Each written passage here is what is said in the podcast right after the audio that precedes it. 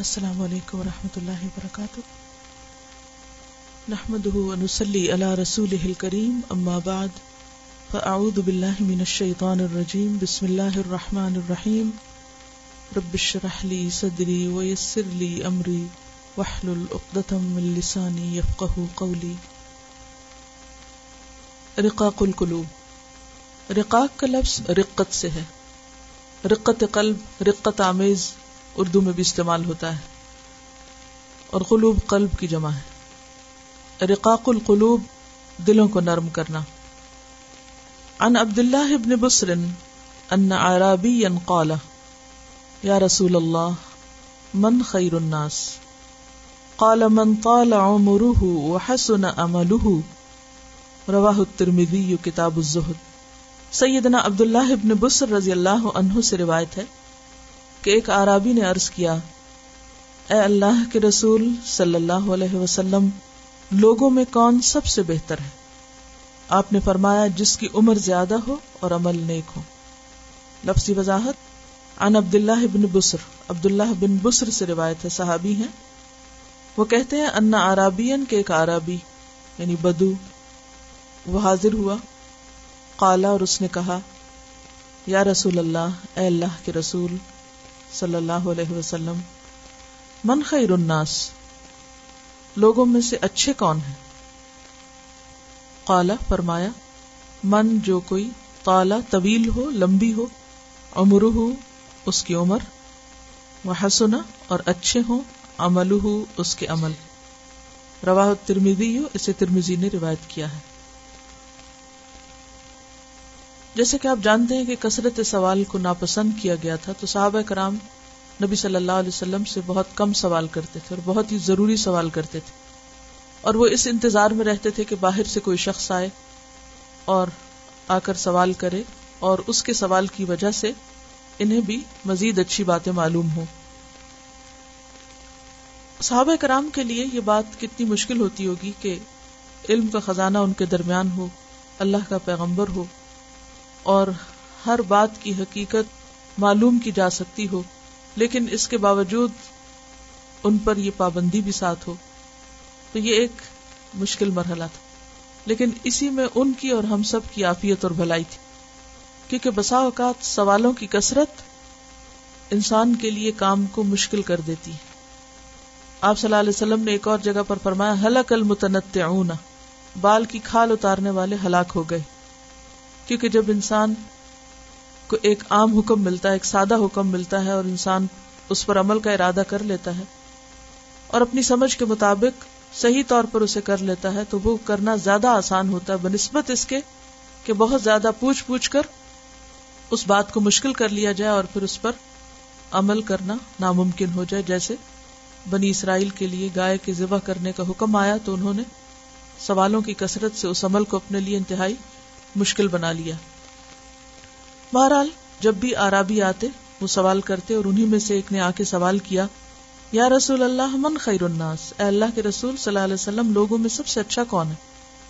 کون خوش قسمت ہے؟ Who is the lucky person؟ قالا، تو آپ نے فرمایا، من طال عمره، جس کی عمر لمبی ہو۔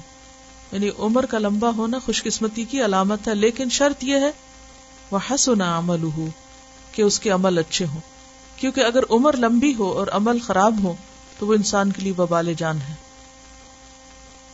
آپ کو نماز نبی کی وہ حدیث یاد ہے جس میں ایک شخص شہید ہوا اور دوسرا اس کے مقابلے میں ایک سال بعد فوت ہوا، اور خواب میں اسے دیکھا گیا کہ وہ جنت میں شہید سے بھی آگے، اس کا درجہ زیادہ ہے۔ تو اس پر لوگوں کو حیرت ہوئی، کیونکہ عام طور پر یہی سمجھا جاتا ہے نا کہ شہید جو ہے وہ بلند منزلوں پر ہوگا۔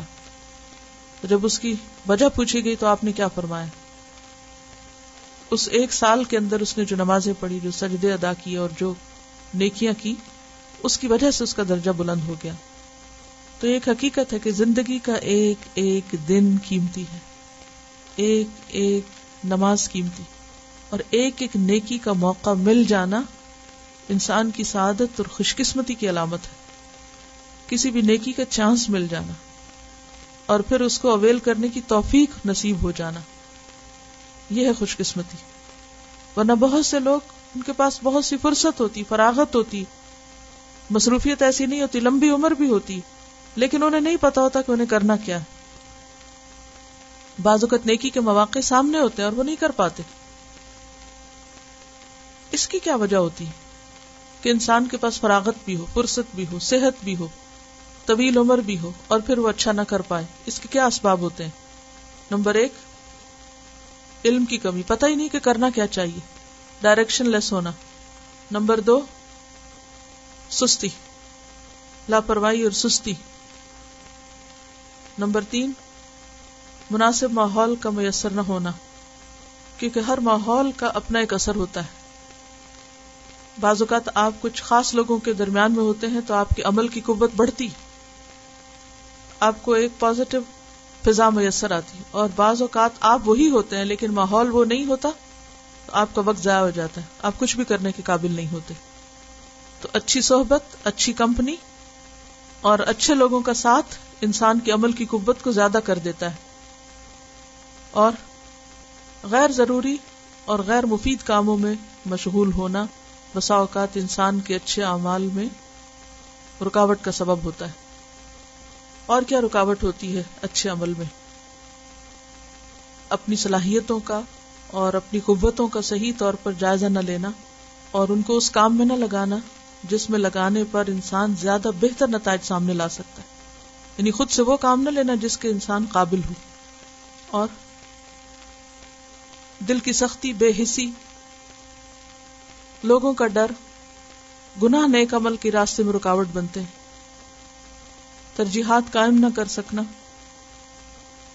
نیک عمل کی اہمیت محسوس نہ کرنا, اللہ سے مدد اور توفیق نہ مانگنا, بعض مشکلات پہ صبر نہ کرنا, انیشیٹو نہ لینا. بعض اوقات مواقع ہوتے ہیں, بہت سی دولت ہمارے سامنے ہوتی لیکن ہم آگے نہیں بڑھتے. اگر آپ دریا کے کنارے بھی کھڑے ہوں تو جب تک آپ آگے ہاتھ نہیں بڑھائیں گے پانی آپ تک خود اچھل کے نہیں پہنچے گا. تو بعض اوقات نعمتیں ہوتی ہیں لیکن آپ خود نہیں آگے بڑھتے, تو یہ اللہ کا قاعدہ نہیں, یہ فطرت کے خلاف ہے. جب تک آپ آگے نہیں بڑھیں گے کوئی چیز آپ تک نہیں پہنچے گی.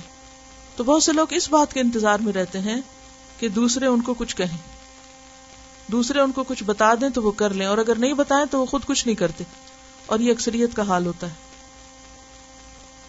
اور کیا رکاوٹیں ہوتی ہیں؟ گناہ, بری عادات, یہ تمام چیزیں.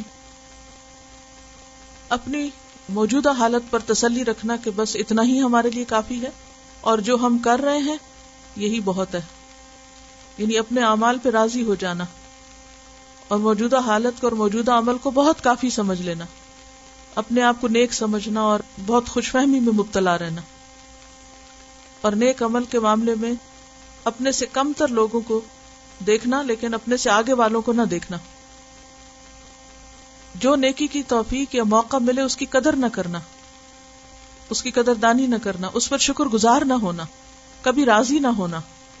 کیونکہ بہت سے لوگوں کی یہ عادت بھی ہوتی ہے کہ وہ کسی کام پہ راضی نہیں ہوتے, وہ ہر چیز کو اپنی شان اور شوکت کے مطابق نہیں سمجھتی. وہ کہتے ہیں کوئی بڑا سا کام ہو, کوئی پریسٹیجیس چیز ہو, کوئی بہت جس میں نام ہو, پھر تو وہ کریں گے, لیکن اگر کوئی معمولی کام ہے حالانکہ وہ نیکی کا ہے تو وہ نہیں کر پائیں گے یا نہیں کریں گے.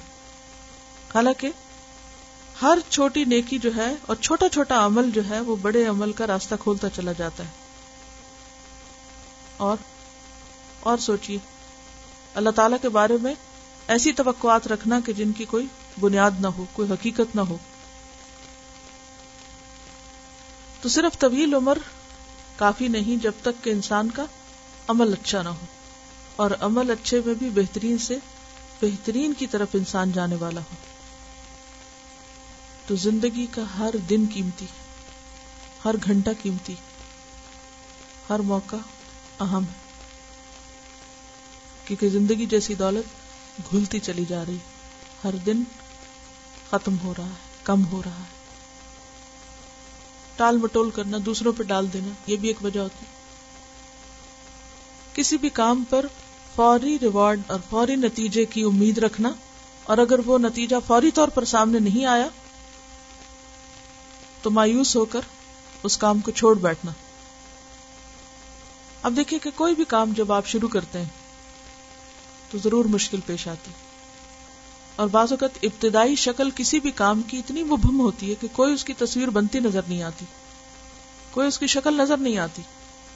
اور اس کی مثال ایسے ہی ہے جیسے ایک بچہ ماں کے پیٹ میں ابتدائی سٹیج پر کیا ہوتا ہے. اللہ نے اس کو تین پردوں کے اندر رکھا، اگر وہ ہماری ہتھیلی پہ پلتا تو ہم تو اٹھا پھینکتے کہ یہ کیا ہے، یہ تو گندگی کا ٹکڑا ہے، ہم اسے قبول نہ کرتے، ہم اسے نہ پالتے. تو ہم بسا اوقات چیزوں کی ظاہری یا وقتی یا فوری شکل کو دیکھ کر ججمنٹل ہو جاتے ہیں اور انتہائی قدم اٹھا لیتے ہیں، جلد دل برداشتہ ہو جاتے ہیں، جلد اس کو چھوڑ بیٹھتے ہیں، جلد ہمت ہار بیٹھتے ہیں. اگر ایک دروازہ بند ہو گیا تو وہیں بیٹھ جاتے ہیں، اور یہ نہیں سوچتے کہ دوسرے راستے میں ہو سکتے اس سے بڑی بھلائی ہو. ہمیشہ چلتے رہنا چاہیے، بیٹھنے والے تو پھر بیٹھ ہی جاتے ہیں. آپ نے اکثر بوڑھوں کو دیکھا ہوگا کہ جن کی ساری ہمتیں جواب دے جاتی ہیں، پھر بھی کچھ نہ کچھ لگے رہتے ہیں، چلتے رہتے ہیں، اپنے چھوٹے چھوٹے کام اٹھ کے خود کرتے رہتے ہیں. اگر انہیں کہا جائے کہ آپ آرام کر لیں یا کام نہ کریں تو وہ کیا کہتے ہیں، کیا جواب دیتے ہیں؟ بیٹھ گئے تو پھر بیٹھ ہی جائیں گے. چلتے رہنے میں ہی بھلائی، اور یہ بہت بڑی حقیقت ہے کہ واقعی چلتے رہنے سے ہی انسان چلتا رہتا ہے، چاہے تھوڑا چلے، آہستہ چلے، لیکن چلتا رہے. تو جلد نتائج کی توقع جو ہے یہ بہت بڑی رکاوٹ ہے انسان کے عمل میں. یہ بتا رہی کہ مسز آگا کی میئر جو ہے وہ نائنٹی ایئرز اولڈ ہے اور اب بھی کام کرتی. کسی نے ان سے پوچھا کہ آپ ریٹائر کب ہوں گی، تو ان کا کہ ریٹائر ہو کے کیا کرنا، یعنی ان کے ریٹائر ہونے سے لوگوں کو کیا فائدہ پہنچے گا. اور کچھ لوگ ریٹائرمنٹ کا انتظار کرتے رہتے ہیں، گنتے رہتے ہیں اتنے سال رہ گئے ہیں تو پھر گھر بیٹھ کے کھائیں گے. کیونکہ کام کام کی صلاحیت بڑھاتا ہے، یعنی جس کام کو بھی آپ چھوڑ دیں گے اس کے کرنے کی صلاحیت ختم ہوتی چلی جائے گی، اور جو آپ کرتے چلے جائیں گے، مشکل میں بھی کریں گے تو راستہ بنتا چلا جائے گا. سیلف پٹی بھی ایک بہت بڑی ریزن ہے جو انسان کو کام سے روک دیتی ہے. اپنے اوپر ترس کھاتے رہنا، محرومیوں کا احساس رہنا، کسی چیز کی زندگی میں اگر کمی ہے تو اسی کے بارے میں سوچتے رہنا کہ یہ کیوں ہے. کام میں اپنے سے آگے والوں کو نہ دیکھنا، نعمتوں میں اپنے سے آگے والوں کو دیکھنا. حالانکہ جس کسی کو بھی کوئی نعمت ملی ہے اس کے ساتھ اس کو مسائل کا ڈھیر بھی ملا ہے، اور ہم صرف ظاہریت کو دیکھتے ہیں نا کہ فلاں کو تو فلاں چیز کتنی زیادہ مل گئی، لیکن یہ نہیں دیکھتے کہ اس کے پردے کے پیچھے کتنے پرابلمز ہیں. حرکت میں برکت ہے، اور چلتی کا نام گاڑی، اور چلتے ہی رہیے. جو گاڑیاں چلتی نہیں ان کو کہاں جا پھینکتے ہیں. بعض اوقات ہم چینج ایکسپٹ نہیں کرتے، ہم اپنے لیے کچھ رول ڈیفائن کر لیتے اور ان سے نہیں ہٹنا چاہتے، اس سے ہٹ کر کوئی اور ذمہ داری نہیں قبول کرنا چاہتے. روٹین کے عادی ہو جاتے ہیں نا، ہم سمجھتے ہیں کام اسی کا نام ہے، کسی اور چیز کا نام کام نہیں، یا اس کو ہم نیکی نہیں سمجھتے.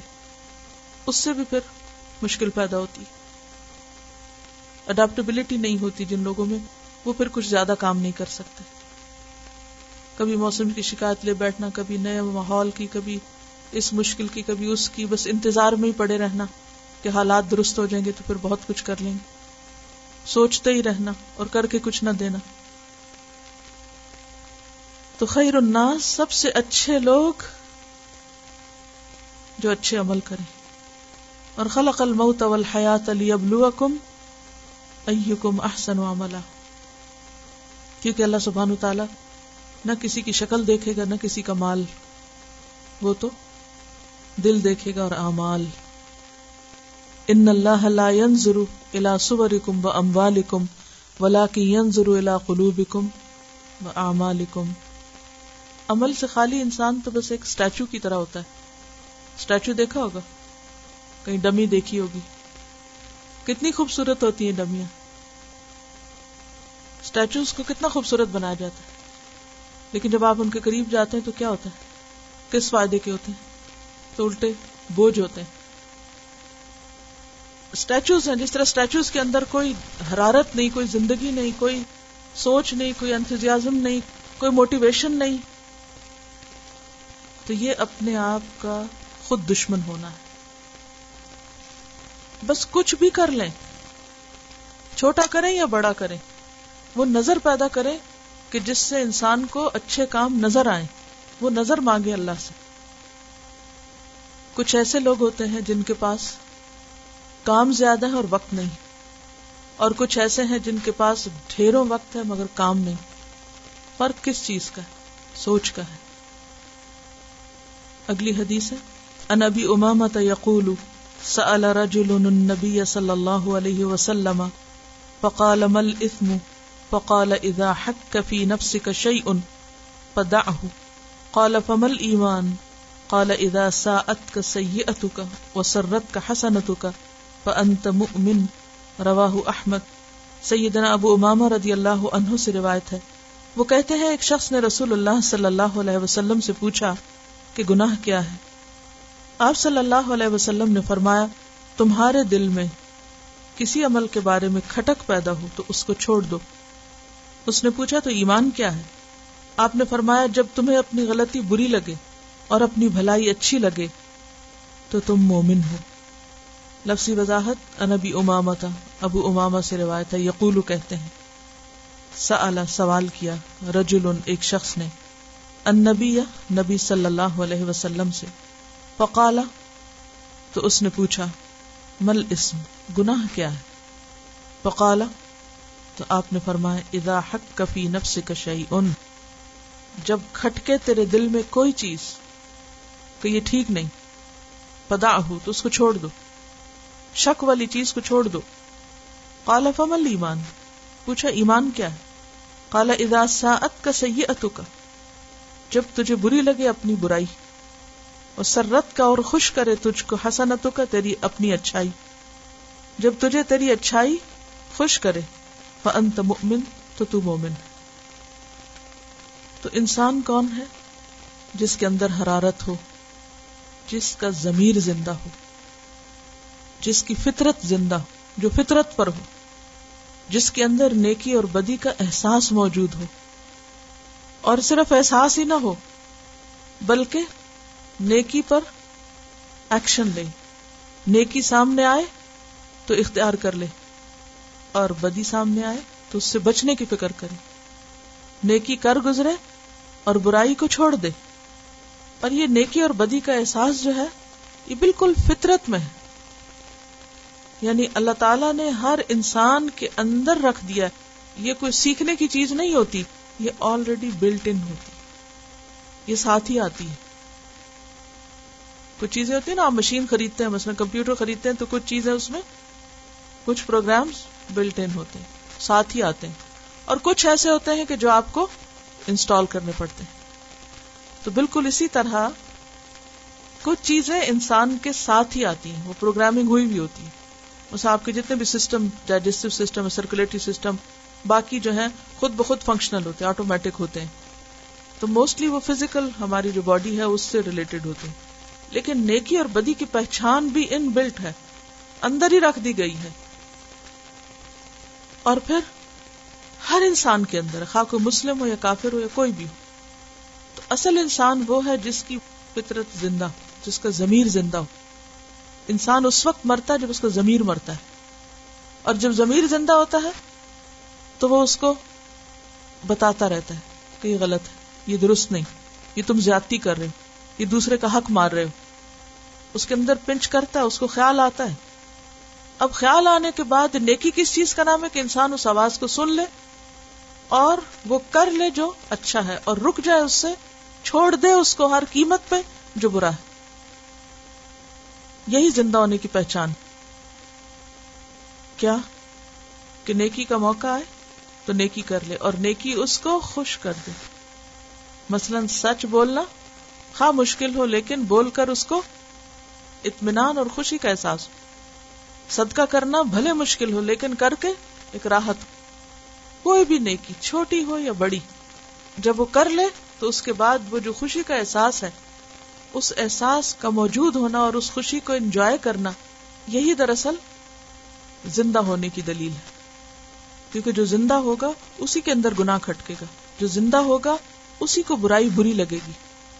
بالکل ایسے ہی جیسے آپ ایک حساس دل رکھتے ہوں تو کوئی بھی قریب منظر آپ کو سخت تکلیف دیتا ہے, آپ اسے دیکھ نہیں سکتے, کوئی بری اسمیل آپ برداشت نہیں کر سکتے, کوئی غلط چیز آپ سن نہیں سکتے, آپ کے دل پہ گراں ہوتی ہے, آپ اس مجلس میں بیٹھ نہیں سکتے کیونکہ آپ کو دل زندہ ہے. تو گناہ یہی ہے کہ ایک غلط بات آپ نے سنی اور آپ کے دل کو بے چینی لگ گئی, یا آپ کے منہ سے نکلی اور آپ کو بے چینی لگ گئی, اور آئندہ کے لیے توبہ کی کہ مجھے یہ نہیں کرنا, میں اس سے باز آئی.